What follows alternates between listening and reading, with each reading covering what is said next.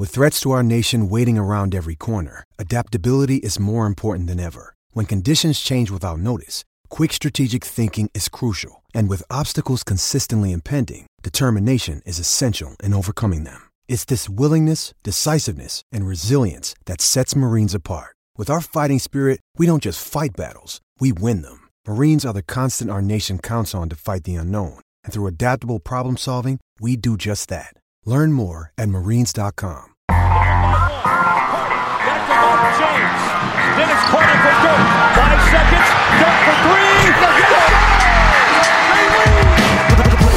Zaj, nincs egyszer a végén, ha battog a spalding. Minden nap élmény, blokkok és zsákok. Na gyere megmutatom, ez NBA szerelem. Keleten, nyugaton, robban a zaj Nincs egyszer a végén, ha battog a spalding. Minden nap élmény, blokkok és zsákok. Na gyere megmutatom, ez NBA szerelem. Keleten, nyugaton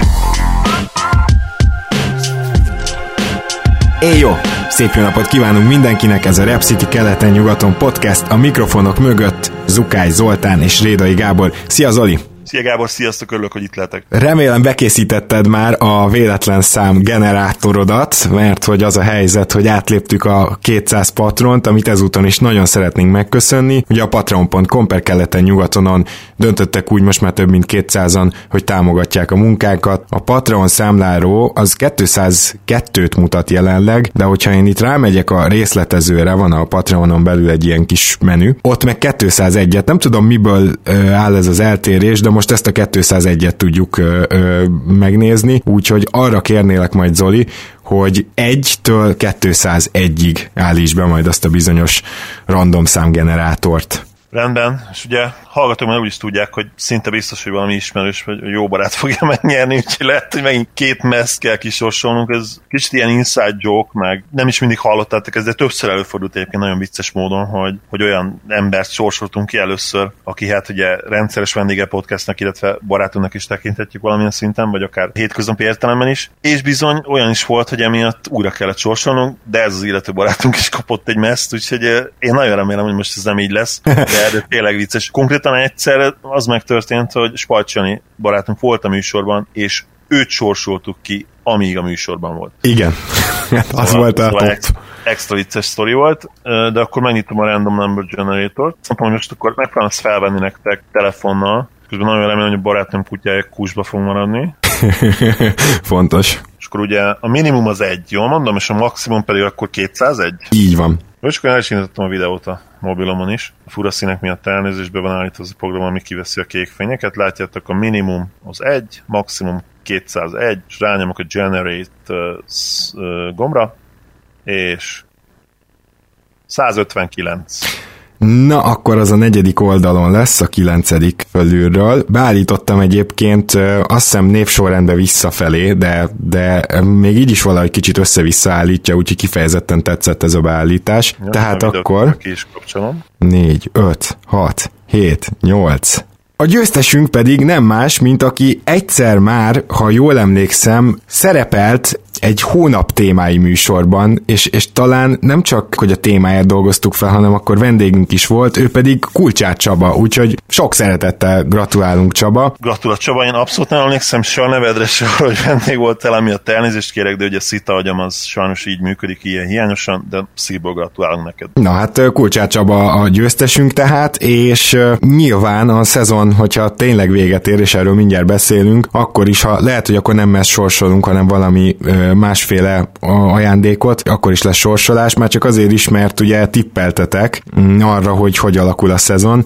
Na most ez nagyon érdekes, hogy azokat a tippeket vajon majd, majd ki tudjuk-e értékelni, mert azok bizony 82 meccses tippek voltak, és a legfrissebb hírek azt mondják, hogy egyelőre június 21-re teszik a hivatalos egyzőtábor kezdését, és július 15-én folytatódna a szezon. Valószínűleg ugye most már, most már eléggé befutónak tűnik Disneyland, vagyis Orlando, még, még Las Vegas is versenyben van, de, de valószínűleg ez Orlandóba folytatódhatna. Na most én nagyon kíváncsi leszek arra, hogyha tényleg csak július 15-én kezdünk, akkor itt még teljes alapszakaszt megpróbálnak-e. Mert ugye azért nem olyan kevés van hátra az alapszakaszból, és beszéltünk a, Anna arról a 70 meccses korlátról, ahol az NBA már megkapná a tévés közvetítési jogokért járó pénz nagy részét, és, és még mindig nem tudom teljesen elképzelni, hogy ne csak azt a 7-8 meccset játsszák le, ami ahhoz kell, hogy mindenkinek meglegyen a 70, hanem még arra 12-t rátegyenek, mert hogyha így lesz, akkor nem is szeptemberben nyúlna talán a szezon, hanem lehet a döntő már októberben lenne. Igen, nagyon érdekes lenne, azt, azt nem tudom egyszer elképzelni, hogy a döntő október, ö, októberre csúszson. A legvalószínűbb szerintem ezen a ponton az, hogy egy, egy masszívan lerövidített alapszakasz, tehát pár meccs, vagy teljesen eltörik az alapszakaszt, én, én erre tippelnék. Június végétől ugye már elvileg edzhetnének a csapatok együtt, akkor lenne egy három hetes tábor, és a playoff-val folytatódna a szezon. Én csak így tudom elképzelni jelen pillanatban.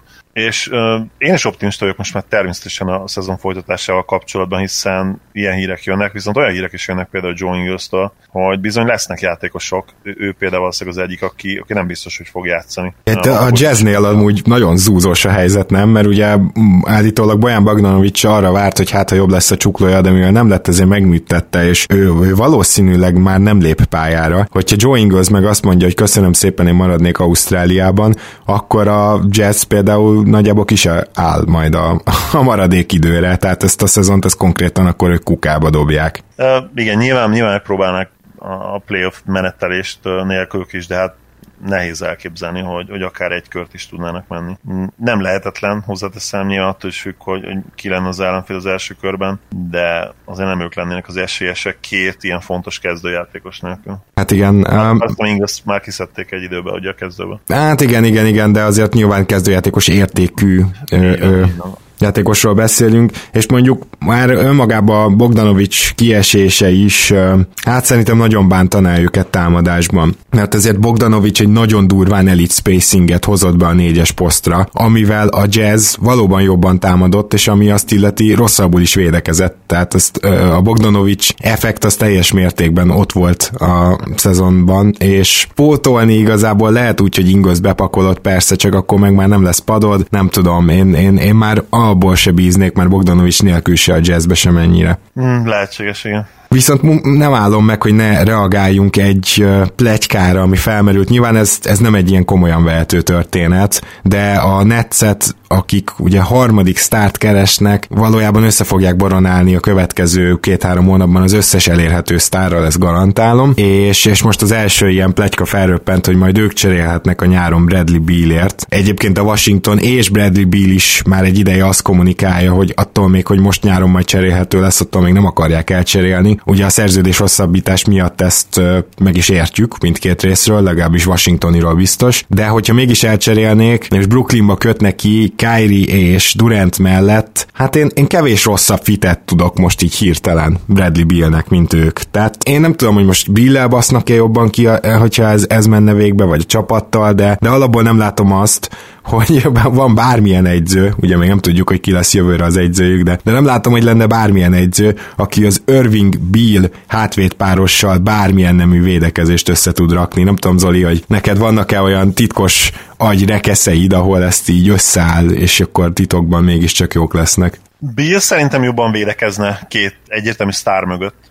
Én legalábbis azt gondolom, ugye tök jó korban még az idei szezonban egyértelműen csak a támadásra koncentrál gyakorlatilag, és leszámítva egy-két meccsapot, amire úgy tényleg felpörgött, mert, mert olyan státuszú játékosot találta szembe magát, ténylegesen beleszal idén a védekezésben, mondjuk ki. Szerintem azért ő, ő, ő, nagyon jó védő lehetne Durant és Irving mögött, mert, mert jó védőnek kellene lennie, és tudná azt, hogy státuszba egyszerűen be kell állnia, mint harmadik számú opció, és, és a kuli munkát is. És egyébként én a Washington szempontjában is látom ezt a cserét, mert Chris, Chris Levert, uh, Chris Levert tökéletes csere piece gyakorlatilag. Pont olyan típusú játékos, amit a Washington preferál, a, a, a ugye a minőségi középszerűséghez, amit, amit ők szeretnek tolni. Viszonylag fiatal, még 26 éves, mutatott borderline all-star potenciált, ugye 51 pontos meccs, play is voltak nagy meccsei. Szerintem ő nagyon jó kis trade piece lenne nekik. Ő a, pont az a tehetség, aki, aki elég jó ahhoz, hogy úgymond meggyőzzék magukat arról, hogy, hogy na majd vele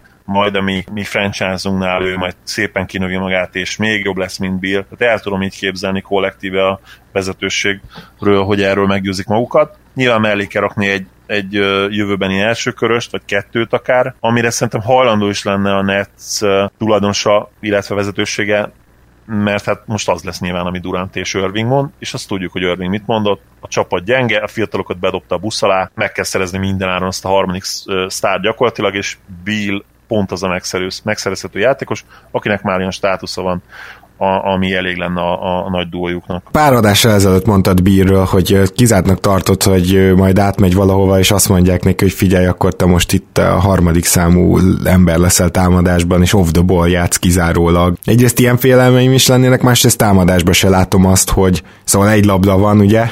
Nagyon fontos, hogy jól illjenek nehéz ezt a szót kimondani, de értitek, tehát hogy, hogy jó fitek legyenek egymás mellé, nem, nem gondolom azt. Nyilván, ha most elgondoljuk azt, hogy Bill csak off the ball játékos, akkor azt mondom, persze, persze, akkor jó fit, de akkor már egy Buddy Hill jobb, mert jobban dobja a triplát, gyorsabban is, nagyobb range tehát euh, én, én csak azt mondom, hogy támadásban sem látom azt a fene nagy előrelépést, és hogyha közepes védő szintre vissza tudja magát küzdeni Bill, az még Irving mellett még mindig egy tragikus backcourt lenne szerintem.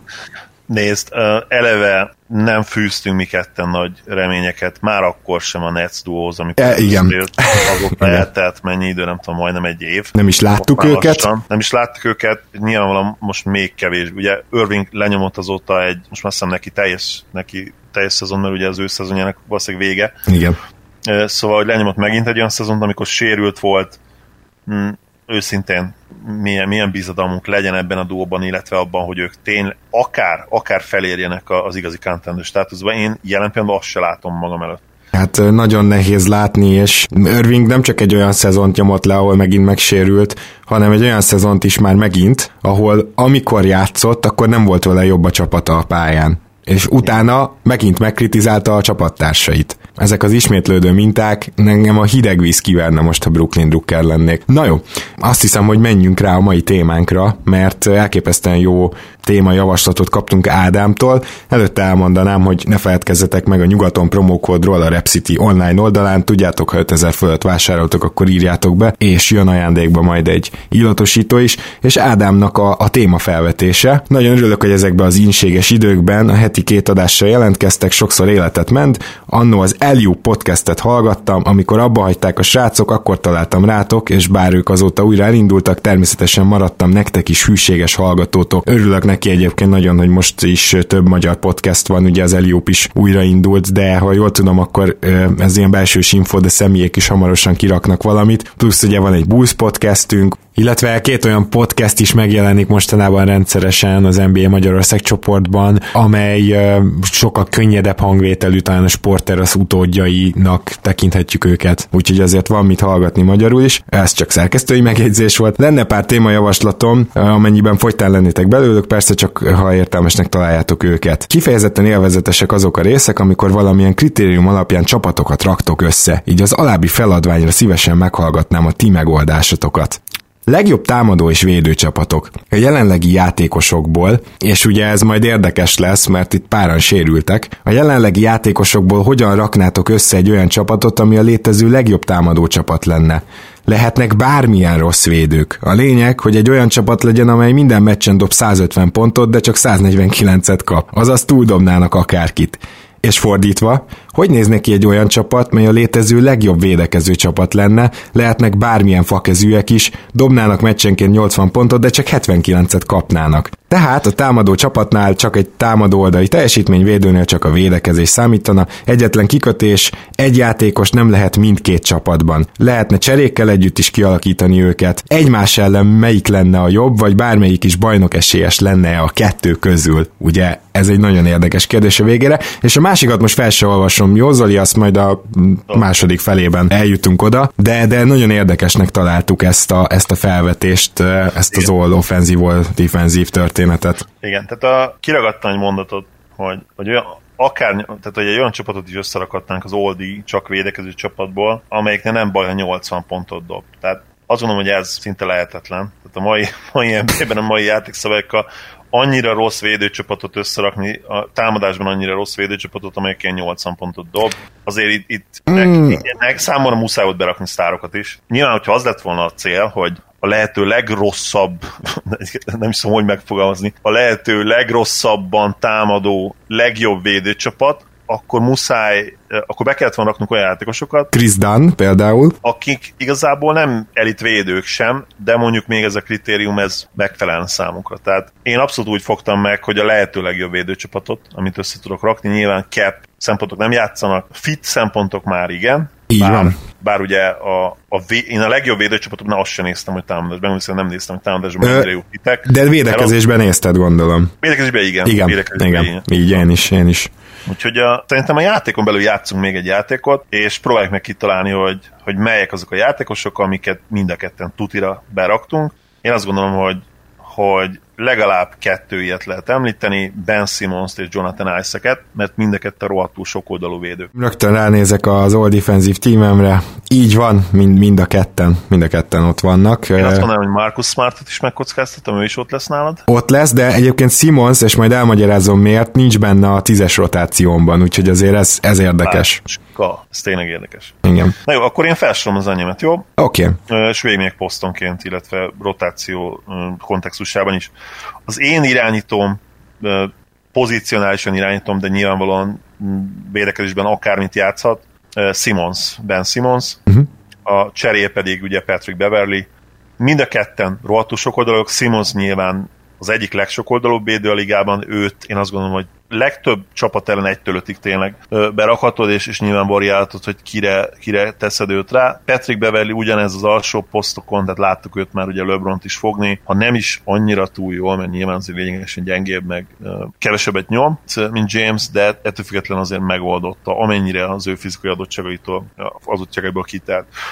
Nálam a, a dobó hátrét pozícióban Marcus Smartot raktam, és a cserén pedig, pedig ugye PG Tucker. Tuckeren magasabb posztokon is gondolkodtam, ugye smallból védekezésben, de, de itt ebben a csapatban nem kötelező, hogy én állandóan törpéket rakjak fel. Még akkor sem egyébként, hogy a Tucker meggyőződésem, hogy, hogy sokszor uh, stretch négyesek ellen is a legjobb megoldás. Mindegy, ennek kell ugye méretei alapján ő, ő ugye dobóhátvéd. És Jannis én raktam kis csatár pozícióba, Hát azért, én is ezt azért elárulom, hogy nálam is ebben. Mert, mert ő szép lassan felér tényleg arra szintre, hogy azt mondhassuk, hogy a liga egyik, hanem a legjobb védője, és megint csak sokoldalúságban. Nem nagyon láttam őt még irányítón dolgozni, de, de el tudom képzelni, hogy, hogy, hogy hatékony lehetne ideig óráig, bár hozzáteszem, hogy mai szabályrendszerben azért is nehéz. Sziakam nálam a, a csere kis csatárposzton megint csak egy olyan játékos, aki ugye csupa kéz, csupa láb, és, és elég robbanékony is, nagyon jól le tudná fogni azokat a szabad területeket, amiket a, azért, amik kialakulnak a mai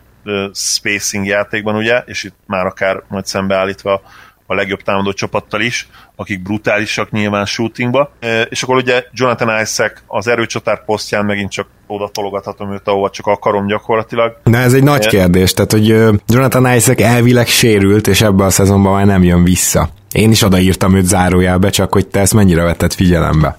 Megmondom őszintén, hogy, hogy nem. Most, hogy végignézek a line-upomon, illetve ugye több verziót is csináltunk, mert ezt megbeszéljük, például az egyik ilyen csapatom ott lesz Durán, nem, nem az All, All D vagy All O csapatba természetesen, úgyhogy, úgyhogy nem, gyakorlatilag az válaszom, hogy nem vettem figyelembe. Jó, Tice, ne, nekem a, a csere erőcsatárom nagyon-nagyon tetszik, amit idén csinál védekezésben, tényleg a, az iskola példája annak, hogy, hogy hogyan lehet minden pillanatban jó helyen lenni, és egy ilyen védő nekem mindenképpen kell a csapatba, center poszttal is berakod, ki fogja idegelni az ellenfél játékosát, akkor is, hogyha az egy stretch five, mondjuk mint egy Porzingis, és akkor itt már kicsit ilyen egyébként pont nem raktam be Porzingis, de valamelyik csapatom ott lesz, az ollóba nem, ollóba. Olló, ez jó, oké. Okay. Igen, és a centereim pedig Rudy Gobert és Bam Adebayo. Bam Adebayo gondolkodtam, hogy most őt esetleg erőcsatárba is berakhatnám, de, de ha már ott van a keretembe, akkor gyakorlatilag lehet többet játszatni, attól függően mondjuk Gobert. Ha Gobert nem egy jó matchup, bizonyos például mondjuk egy James Harden ellen, akkor szépen be, berakhatom őt, hm? őt akár erőcsatár pozícióba is. Na most nálam egy tehát egy picit volt csak más a gondolkozás.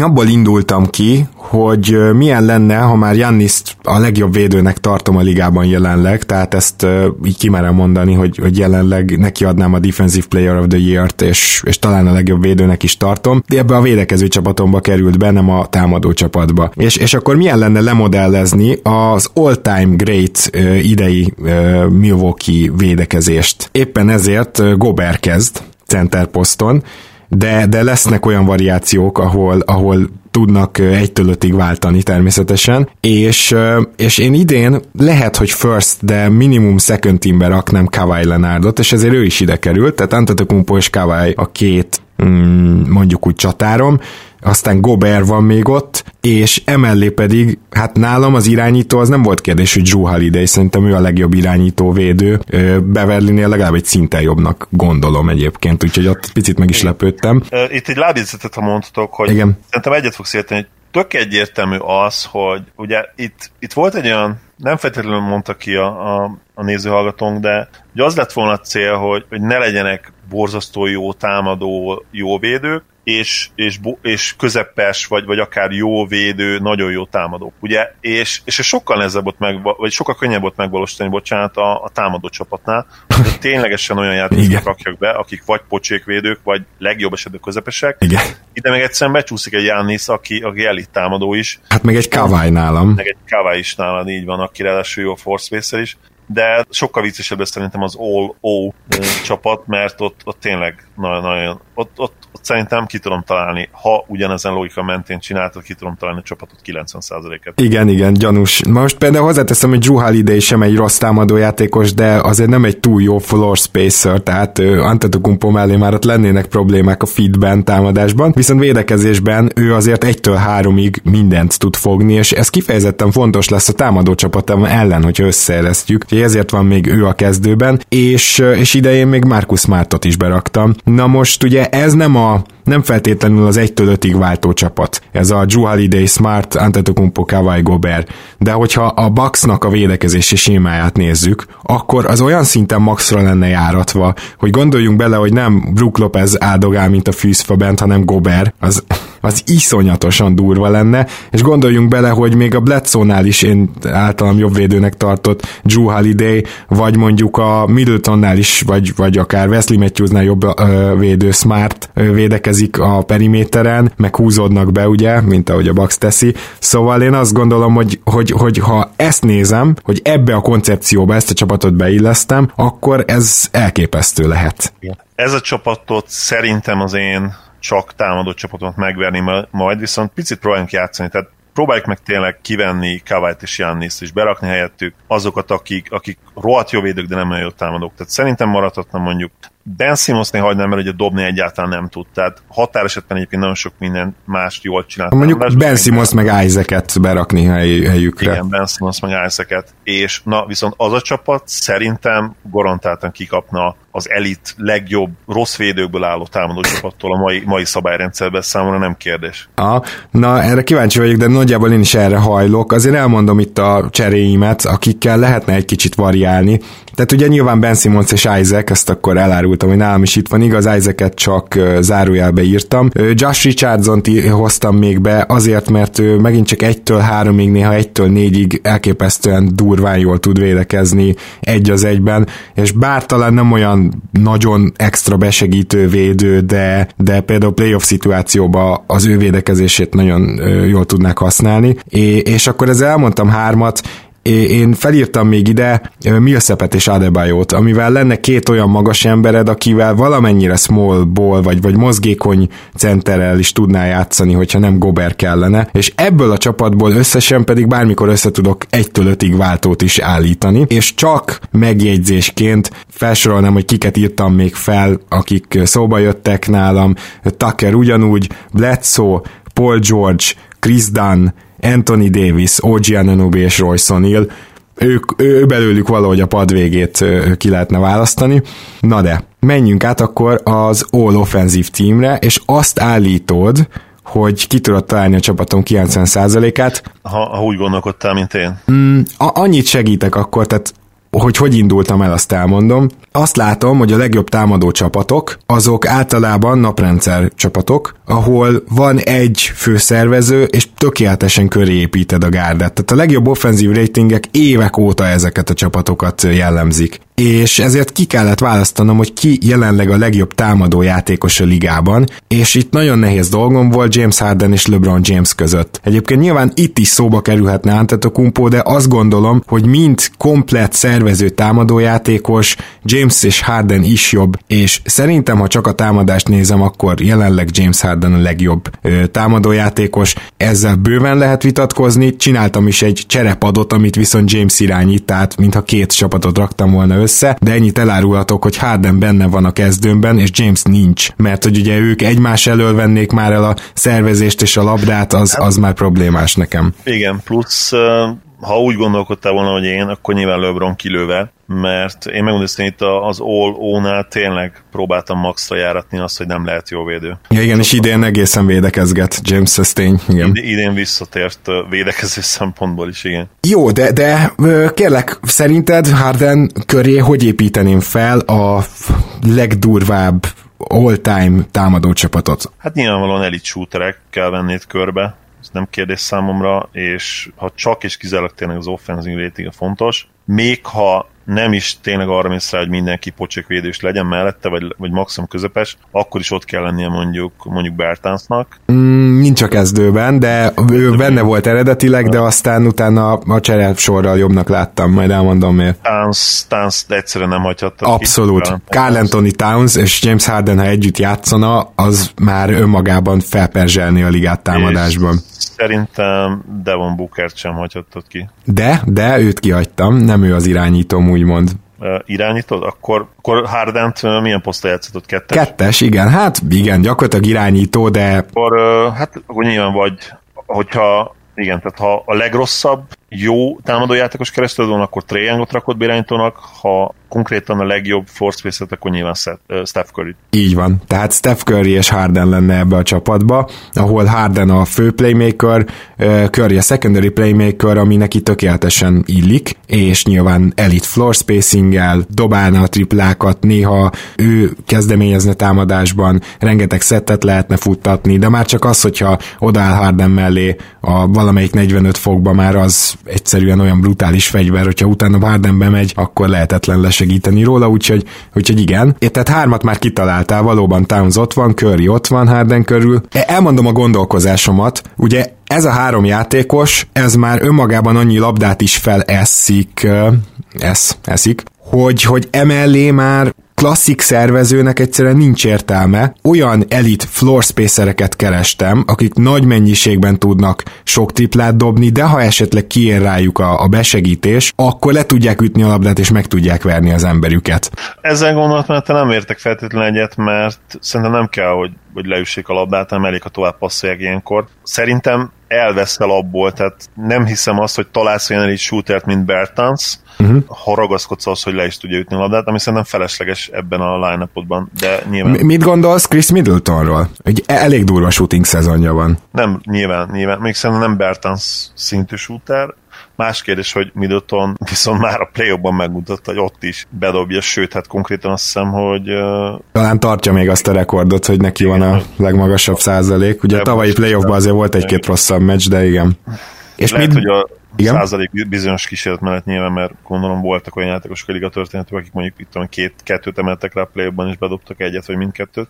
Middleton persze, tehát floor spacerként rohadt jó, csak megint úgy, hogy, ő, hogy az, ő egy all csapatban már nem nagyon fél igen, tehát hogy nem annyira férne bele egy all offense-be. Értem, hogy mit mondasz, de még mindig ő a, a legjobb nagy mennyiségben triplát dobni tudó játékos, aki le is tudná ütni a labdát ezen a poszton, és én, én pont ezért igazából a másik csatárposztra meg Paul George-ot tettem, aki meg viszont nyilvánvalóan egy jó védő. Úgyhogy... Hát ez a csapat nyilvánvalóan már nagyon verné a az Oldi csapatot, szerintem mindkét verziót, a, a Jannisszal felállott is. Hmm, ebbe, azért nem vagyok biztos egyébként, de nagyon nehéz lenne őket megállítani.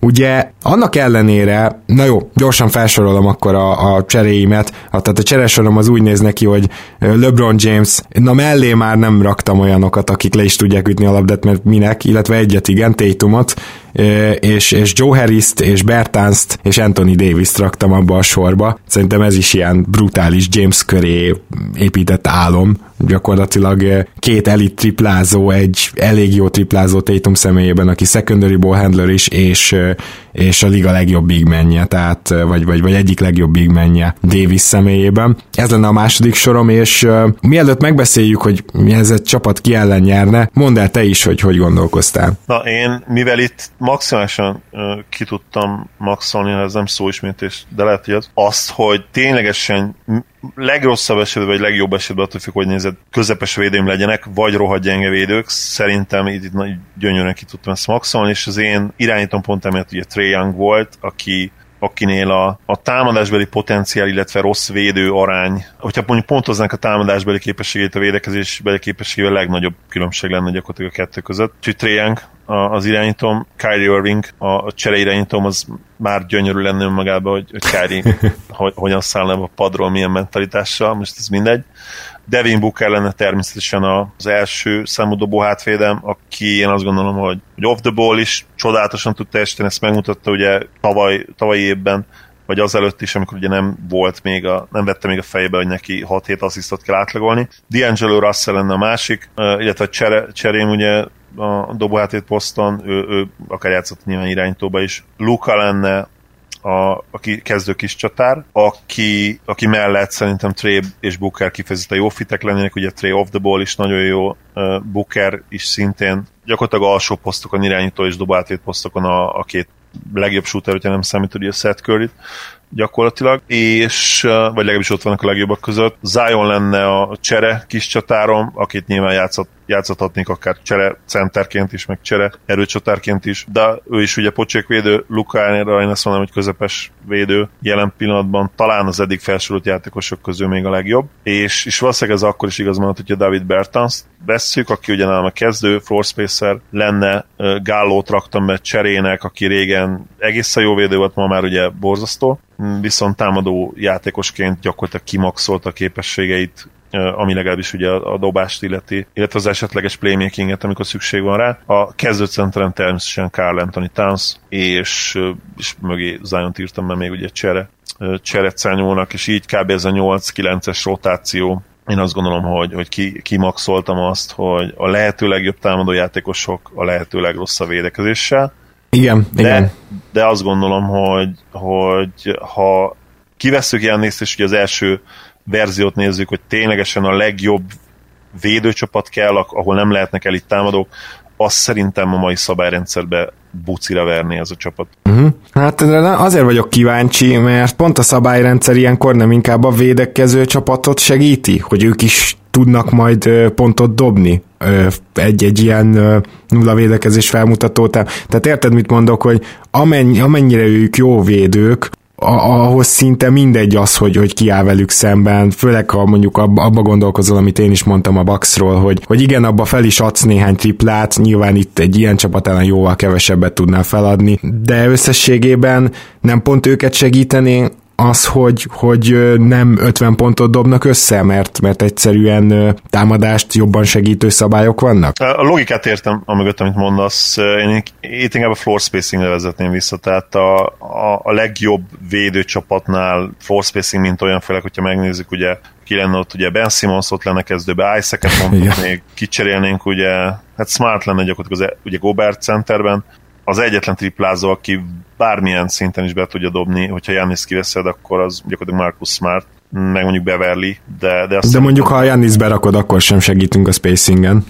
Nem, de nyilván Jannis meg van annyira jó játékos, hogy ő már szerintem a, a mérleg nyelve legyen. De egyébként nem, tehát nem látom. Tehát amikor egy ilyen típusú floor spacing ilyen típusú tripladobó csapat van, amelyik ennyire elit, gyakorlatilag minden poszton, kivéve ugye Lukát, a, a legjobb triplázók vannak, és ugye Luka meg az egyik legjobb abban, hogy megtalálja ezeket a triplázókat, nem tudom egyszerűen elképzelni, hogy, hogy, meg, hogy elég pontot dobjon a másik csapat ahhoz, hogy, hogy meg tudja állítani őket egy két meccses párharcban. Uh-huh. Egyébként nekem van egy olyan elmélet, amit soha nem fogunk megtudni, hogyha ha összeraknánk minden idők legjobb, de nem tripla dobó csapat, tehát mondjuk beraknál egy Michael Jordan, nem tudom, irányító posztra, beraknál egy, egy Gary Payton-t, tehát tényleg a leg, legelitebb védőket, és akár még egy Michael Jordan is, de nulla tripla lenne, a, a line-upban. Nem vagyok benne biztos, hogy például mondjuk egy, egy Dörker, egy Larry bird egy Seth curry felálló csapat ne verné meg ma E, azt a gárdát, még akkor is, hogyha ott mondjuk Hakim Olajuwon lenne, vagy David Robinson a center poszton, Michael Jordannel, Scottie Pippennel, meg, megnézném egyszer, megnézzük uh-huh. egyszer egy ilyen, egy ilyen mérkőzést a mai, a mai, és nem is feltétlenül a mai szabályrendszerekről beszélek, mert nem csak a szabály, szabályról van szó, hanem, hanem hogy kell a hely.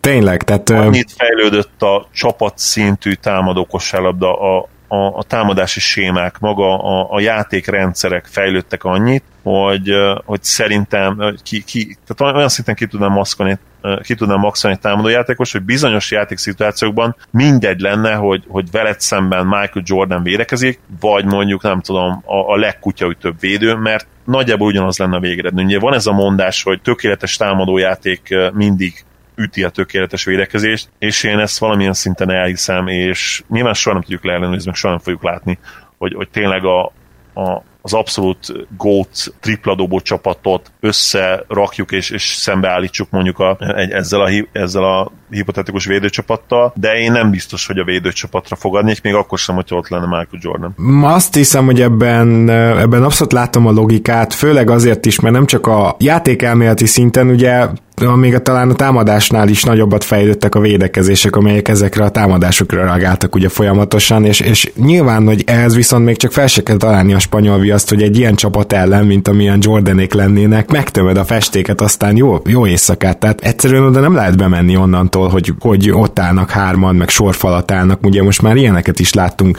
Antetokumpo ellen tavaly két csapat is megcsinálta a playoffban, plusz egy, egy nemzetközi. Ehhez nem, ehhez nem kell, hogy elitvédőkkel rendelkez, hanem, hanem egy nagy jó csapatséma kell. Igen. Viszont a, viszont a másik oldalon, amikor mindenki elit tripladobó, azt egyszerűen nem tud levédekezni. Tök mindegy, hogy ki van ott. Tehát tényleg a, a Rodman Pippen, Jordan 3-as is nyilván hatékonyabb lenne, mint mondjuk sok másik csapat, de megállítani ők sem tudnak. Igen. Fordítva, fordítva inkább el tudnám képzelni. Itt, itt megint a Buckshoz nyúlnék vissza. Ugye a Bucks azt mondta, hogy jó, rendben van, hogyha csak triplából megvertek, akkor verjetek meg csak triplából, de hogy be nem jöttek a festék közelébe se és nyilván a, e- ezzel az a baj, hogyha viszont 44%-os triplázók állnak ki, akik ezt hat dobásból is tudják csinálni, akkor egyszerűen meg fognak verni triplából, valószínűleg mondjuk, vagy szóval négy nyert meccsnél ők érnek el előbb négy olyan meccset, ahol, ahol dobnak úgy. Abszolút így gondolom én is. Nyilván, hogyha ha vegyíted a, a Michael Jordan féle játékosokat, akár már egy-két floor space-et beraksz, akkor teljesen más dimenzió, mert akkor az inside-out játékot úgy tudod csinálni, hogy, hogy, hogy MJ gyakorlatilag szervező is lehet, és akkor neki is nyilván több több hely nyílik bent, mert ki kell húzni az ellenfél magasát, az ellenfél erőcsatárát, az már egy teljesen más játék, de, de szentő hiszem, hogyha MJ mellé all-time great, nem jó tripla dobókat raksz, ez a, ez a Larry Bird, Dirk Nowitzki, Steph Curry, Ray Allen szerű csapat, én azt gondolom, hogy, hogy jobb esélyekkel lenne ellenük. Viszont menjünk át a másik csapat összerakós témajavaslatra, mert az sem akármi. Itt, itt tényleg én a, a legjobb védő, legjobb támadó csapatoknál azt láttam, hogy azért nincs annyira durván, sőt egyáltalán nincs megkötve szinte a kezünk. Nyilván neked egy picit jobban megvolt, mert, mert szélsőségesebb csapatokat akartál összerakni, de, de a következő felvetésnél viszont elképesztően megizzadtam, nem tudom te hogy vagy vele, viszont a második felvetésünknél meg kifejezetten meg kellett izzadnom mind a két csapattal, és, és hát ez a két csapat ez a következő szempontrendszer szerint működik. Ugyanezen analógiára, egy másfajta szempont szerint, hogyan választanátok csapatot úgy, hogy az egyik csapatban mindenki 6 láb 6 incs alatti, a másik csapatban pedig mindenki 6 láb 10 inch feletti kell, hogy legyen. Szintén akár cserékkel együtt. Szerintetek egymás ellen mire mennének, illetve lenne reális esélyük bajnoki címet nyerni? Úgy is lefordíthatnám a kérdést, hogy milyen lenne a tökéletes Houston féle small ball és egy még magasabb fili. Valóban így is lehetne fordítani. Tehát 6-6 és 6-10. És ezzel azért rengeteg olyan sztárjátékos esik ki, jó játékos esik ki, akik pont a kettő között vannak, úgyhogy hát én kíváncsi vagyok, Zoli, elsősorban a magas csapatodra, hogy ott, ott mi mentél, haladtál, mert ha itt jó csapatot akarunk, akkor mégse rakhatunk fel három centert a pályára, ugye? Ez, ez itt a legnagyobb nehézség. Most néztem egyébként, hogy én egyszer nem is tudtam azt, vagy nem akartam betartani azt a szabályt. Azt beszéltük, hogy úgy legyen izgalmas, hogy akkor csak 6-11 vagy a feletti, és még a 6-6-nál ezt be lehetett tartani, mert 6-5-nél el tudunk indulni, a, a hat, hogyha csak 6-11 vagy a feletti játékosokat néztünk volna, akkor szerintem lehetetlen lett volna normális csapatot összerakni. Én is egyébként az 6-10-től néztem, és bevallom, hogy 6-6-ot is néztem a másiknál, kicsit Na, Én a másiknál nem néztem 6-6-ot, úgyhogy az érdekes lesz. Na ilyen. De, de itt muszáj. Itt, egyszerűen kellett. Úgyhogy nekem Ben Simmons lett az irányítóm. Azt gondolom, hogy ez logikus választás. Ő gyakorlatilag az egyetlen 6 10, 6-10-es vagy 6-10 feletti igazi irányító, akinek a kezébe oda lehet adni a labdát. Jannis lett ugye a, a kis csatárom, mm, erőcsatáként is nyilván lehet játszatni. Ugye ő is 6-11, Isaac, Jonathan Isaac-et itt is elő kellett venni, hiszen az ő sok oldalúsága és nyilván az, hogy ő is 6 láb 11, arra itt nagy szükség volt. Hogy legyen némi floor spacing is, én megmondom, hogy centerbe nyilván Carl Anthony Townsend és Kristaps Porzingisen gondolkodtam, végül nálam Porzingis kezdett, és Towns a cserecenter, és Durant a kezdő erőcsatár, ugye ő is 6-11, vagy hivatalosan 6-10 lehet egyébként, cipő nélkül talán még 6-9,75, de mindegy gyakorlatilag 6-10-ként van listázva, sőt 6-11-ként is nagyon sok helyen, és oda, ott őt is Tánc fogja felváltani ugye csereként. Bertans raktam még be, hogy ő is 6-10, hogy legyen azért a cserepadon is floor spacing, illetve Gálinárit ő is hivatalosan 6-10, úgyhogy ott nagyon jó tripla dobóim is vannak, gyakorlatilag a legjobb tripla dobók 6-10 és felette, és Bielicát is ezen megfontolásból még oda raktam a, a, a padra. Ez lenne, a, ha jól számom, hány játékos, ez Simons, Janis 2, Isaac Gallo 4, Bertans 5, Durant 6, Tans 7, Kristaps 8, Bielicával 9, tehát gyakorlatilag egy 9-es rotáció. Én azt gondolom, hogy nagyjából kimaxoltam, nyilván még Lopez be lehetett volna rakni, Brook kezdő centernek, és akkor valamilyen jumbo line kiállítani, úgyhogy Towns is fenn van a pályán, aki mozgékony, meg esetleg még képi erőcsatárban, de az már szerintem túl gondolkodás lett volna. Így, így Jannis kezébe lehet gyakorlatilag a labda, meg ugye Simons kezébe, Durant nyilván inkább off the ball játszik, szerintem ez reális is neki egyébként, Zahillesből visszatérve majd, de, de hát nyilván KD-t azért egy ilyen csapatban mindig nehéz kihagyni egy ilyen csapatból, hogyha, hogyha 6-10 és a feletti legjobb line nézzük. A, a normálba én már nem raknám esélyre semmilyen, de egy ilyen line mindenképpen ott állja. No, hát én Durantet ugye felírtam zárójelesen, de ha te is bevetted, akkor beveszem én is, és akkor így néz neki a csapatom. Hát én nagyon fáztam attól, hogy Simons és Jánisz együtt a pályán legyen, és nagyon komoly problémáim lennének a csapatoddal támadásba elképzelni. Mm, még akkor is, hogyha tehetség szintjén baromi jó. Úgyhogy én kettészettem őket, és azt mondtam, hogy Jannis fogja irányítani az A sort, és Simons irányítja a B sort. És nyilván itt azért támadást, védekezést együtt kellett nézni, Um, én nálam is Kistaps Porzingis kezd center poszton, nemes egyszerűségen azért, mert ugyanazt valószínűleg még jobban tudná csinálni, mint amit Brook Lopez csinál Jannis mellett, és Durantet, akkor így berakom, mellé Bertanst és Szaboniszt raktam még ide. Na most Szabonis nem nagyon elit triplázó, tehát őt akár ki is lehetne cserélni, csak hogy én úgy voltam vele, hogy Nyilvánvalóan itt kénytelen lenne triplát dobni, de egyébként pedig ő védekezésben a kis gyors embereken ö, sokat segíthet, mert ugye itt Krisztás Porzingis nem szabad kimozdítani azért a periméterre védekezésbe, azt tudjuk, látjuk. Viszont ha belegondolsz abba, hogy Bertán Szabonis, Durant és Jannis már valamennyire egy egymást váltó védekezést tudna összehozni, nyilván Bertens a gyenge láncszem, akkor úgy gondolom, hogy ez így a legkiegyensúlyozottabb csapat. És akkor így lett egy B csapatom is, az pedig a Simons felé, felé vagy köré épülő, ha nem is tökéletes, de lehető legjobb csapat. Ebben már én is betettem Jonathan Isaac-et, szóval azért ott, ott a spacing lesz baj, de, de itt van Galinari, Anthony Davis és Ibaka. És én azért raktam ide Ibakát egyébként, mert idén ő jól triplázik, Plusz azt gondolom, hogy jó, jó hogyha képi helyett vannak olyan center opcióid, akik ki is tudnak néha menni a periméterre. Nem azt állítom, hogy Davis meg Ibaka ebbe tökéletes, de még mindig sokkal jobb, mint mondjuk Brook Lopezbe rakni. Ibaka egykor nagyon jó volt ebben, ma már azért nem annyira. Igen, igen, igen, igen. Úgyhogy mégis így állítottam össze, öm, talán Ibakát ki lehetne cserélni, azt, azt, azt vállalom, de, de egyébként azt gondolom, hogy ez így öm, kiegyensúlyozottabb csapat, mint amit te pályára raktál, mert nálad a spacinggel Hát brutális baj lenne. keretet raktam, tehát nyilván ezt is szét lehet bontani az enyémet is, ha nagyon szét akarod szedni Simons és Janiszt, akkor az én csapatommal is megteheted. Szerintem nem lenne akkora probléma, hogyha mondjuk fenn van, fent van velük Bertans és, és Porzingis, vagy mondjuk Galo is. Uh-huh. Az most a védekezésből ott már picit azért átmennénk a másik irányba, de szerintem meg lehetne oldani. Tehát mondjuk akkor kiveszünk egyet, és akkor Isaac-et. Jannis azért nem annyira horribilis tripla dobó, én azt gondolom. Idén van 33-34%-kal dobja, és elég sok kísérlettel. Más kérdés, hogy ettől függetlenül a play úgy fognak rajta védekezni, hogy hogy ott hagyják tök üresen. Valamilyen limitációk lesznek mindenképpen, viszont így tudunk, tudunk szaladni, ami, ami ugye könnyű kosarakhoz vezethet. Most egy olyan, olyan fast break, amit Simons vezet, és Jannis meglódul elől, vagy meg Isaac mondjuk, és akkor a szélen ott van még Durant várja a paszt, meg mondjuk képi felér, ugye, ahogy szokott a trailing lemaradó triplára, hát az is sok sikert annak a megállításában. Igen, transitionben is, iszonytatóan durva csapatod lenne. De akik ellen össze kell ereszteni, ők a ezek szerint nálad 6-5, nálam max 6-6-os kategória voltak, úgyhogy itt kérlek, hogy te mondd el először szintén a csapatodat. Rendben.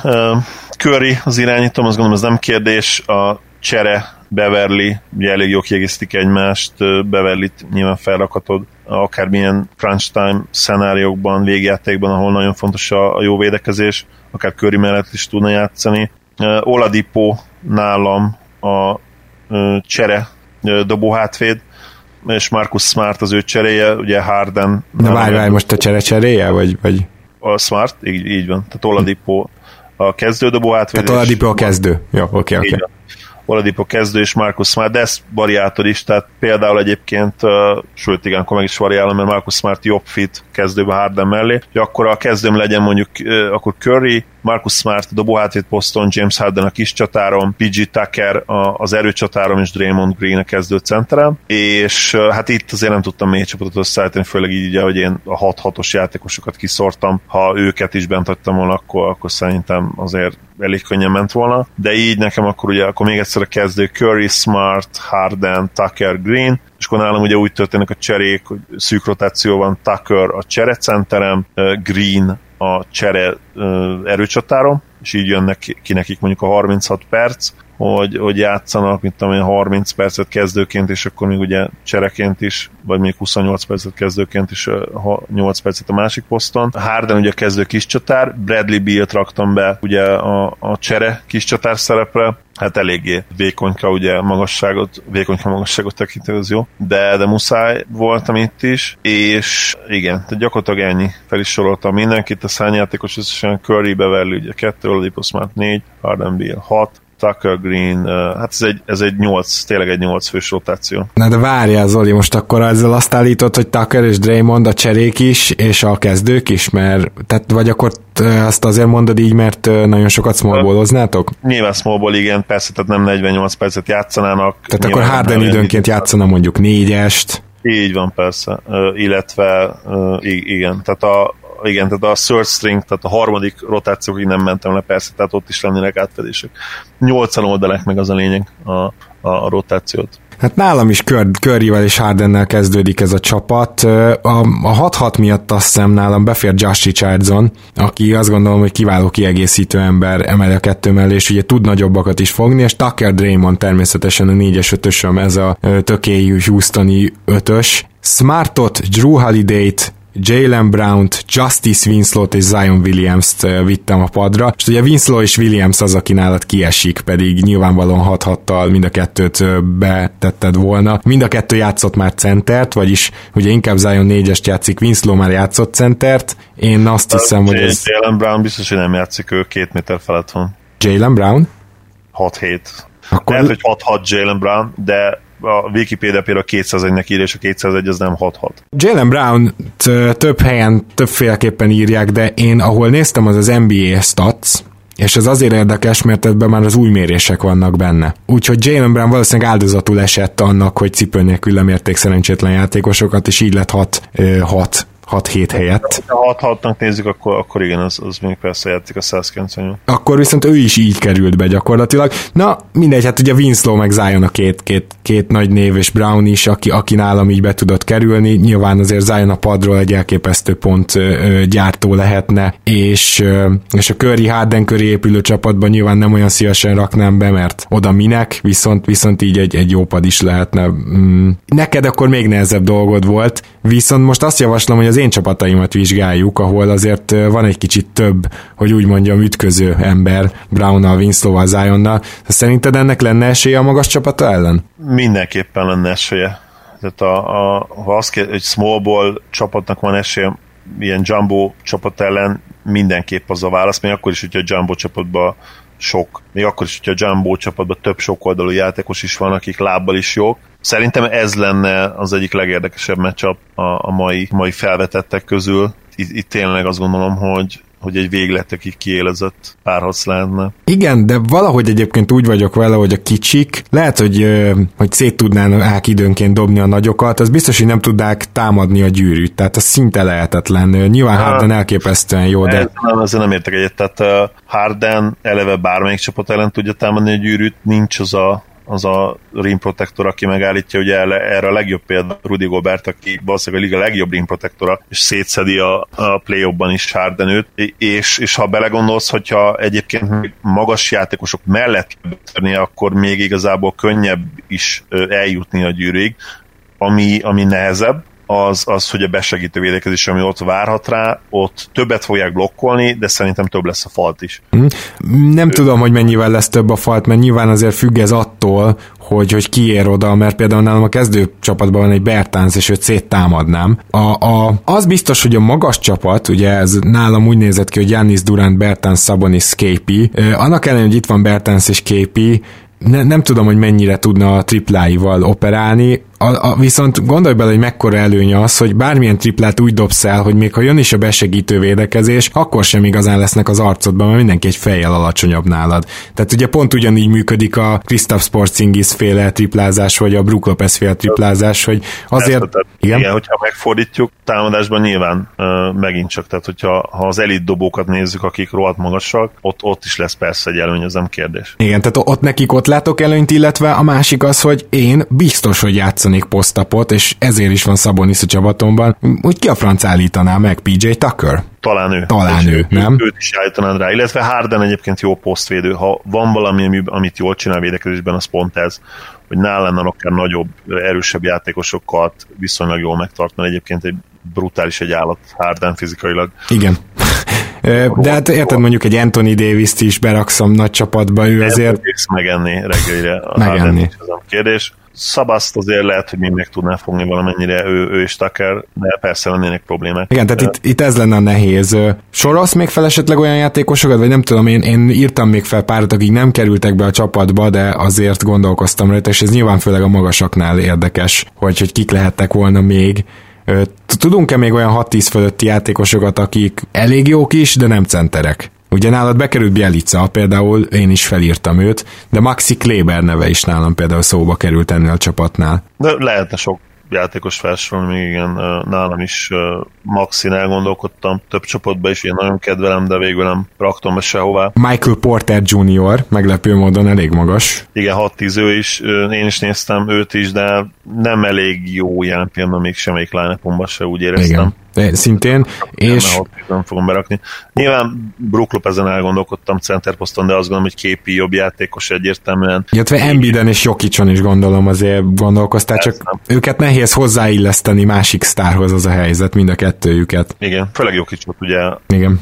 Ben Simmonshoz már gyakorlatilag ütik egymást stílusban, és Jokic mellé, hogyha Jokicot berakom, akkor nem, azért sem lehet már egy Ben Simmons, mert onnantól kezdve meg, akkor tényleg shooterekkel akarod körbevenni Jokicot is, meg nyilván valamennyire Ben simmons is, de van, van egy véglet. Tehát van, van az a játékos például egy Jannis, aki felülírja azt, hogy, hogy, hogy kell floor spacing. Ha nincs egy darab jó tripla dobott se a line akkor azt mondanám, hogy az úgy semmiképp nem működhet, de ha van már kettő, és itt mondjuk ugye Durant és Porzingis van az én line a magas posztokon, onnantól kezdve gyakorlatilag rendben vagy. Amíg akkor is szerintem, hogyha, hogyha egy Simon Sajszek Jannis kezdő van, de nyilván, ha nem így gondolod, akkor meg be lehet rakni, be, be lehet rakni aki ugye az én keretemben is ott van. Igen, vagy Gálót. Igen, és még én két nevet említenék, meg van ilyen négyes, ötös átmenetek, ugye Christian Woods és uh, Christian Wood és uh, Mark Cannon, de hát Woodot még jobban elhiszem, Markán ennek az idei éve nem csak csalódás volt, hanem egyelőre védekezésben mai napig nem tudjuk, hogy hogy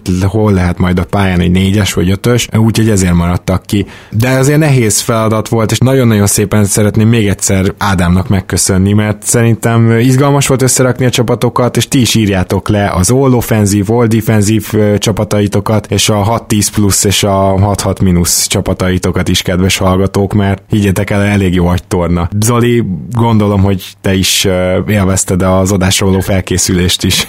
Abszolút, illetve nyilván beszélgetni arról, hogy ezek a csapatok mit csinálhatnának egymás ellen, az is izgalmas. Sajnos, sajnos nem láthatjuk ezt soha, bár egyébként olvastam már egy olyan ötletet, hogy az All-Star gálen kéne egy olyat is csinálni, hogy a legmagasabb játékosok a legalacsonyabban kellene valószínűleg soha, soha nem lesz, soha nem fog ez megtörténni. A Grill GM-en szinte minden évben megjelenik ez a topik, hogy a 6 5 alattiak, mondjuk a 6-10 felettiekkel, meg ezeknek a variációi. Volt már olyan is, hogy a 6 láb alattiak a 7 láb felettiekkel, ami, ami még érdekesebb és durább lenne. Tehát az, ott emlékszem, hogy én nem tudtam eldönteni egyszer, hogy melyik csapat nyerne, mert mind a kettőnek olyan egyértelmű és olyan szintű hátrányai lennének, meg hátrányokban szenvedne, a, nem tudom egyszer megmondani. Tehát a kicsik körbefutnák, a nagyokat, a nagyok meg nyilván leszednék a lepattanók, nem tudom, 90%-et. Tehát hogy döntöd el, hogy, hogy kinek az előnye jön neki jobban?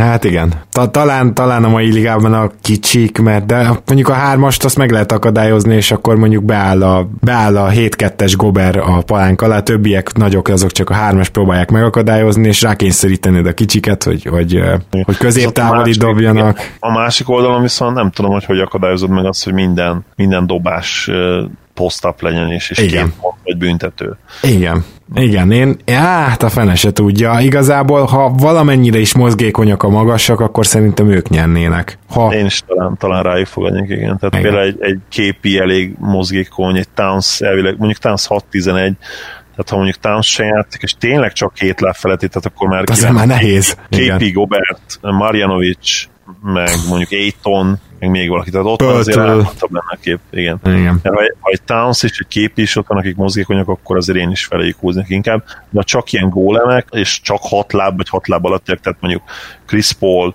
nem tudom, José Parreal, meg ilyen játékosok. Lauri, na, sőt, csak hat láb alatt? Csak hat láb, vagy hat láb alatt. Ja jó, Tehát, Lauri hat, hat, meg Fanfleet is hat, úgyhogy ők ketten azért a, hogyha, hogyha 6-3-nál húzod meg a szintet, tehát ilyen Westbrookok meg ilyenek is lehetnek, akkor, akkor game over. Igen. Persze, persze.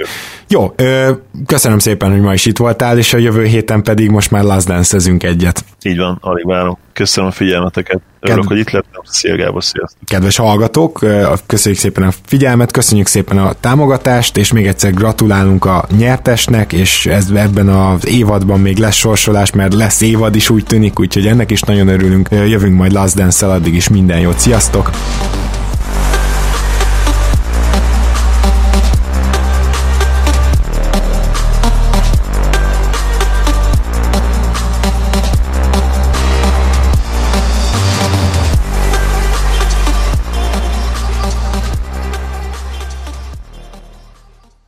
Ha más podcastekre is kíváncsi vagy, hallgassd meg a Béton műsor ajánlóját.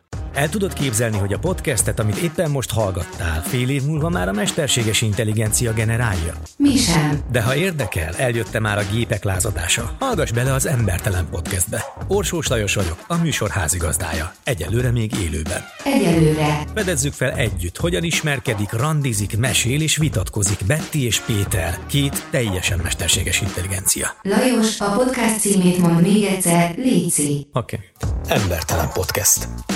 Ez a műsor a Béton közösség tagja.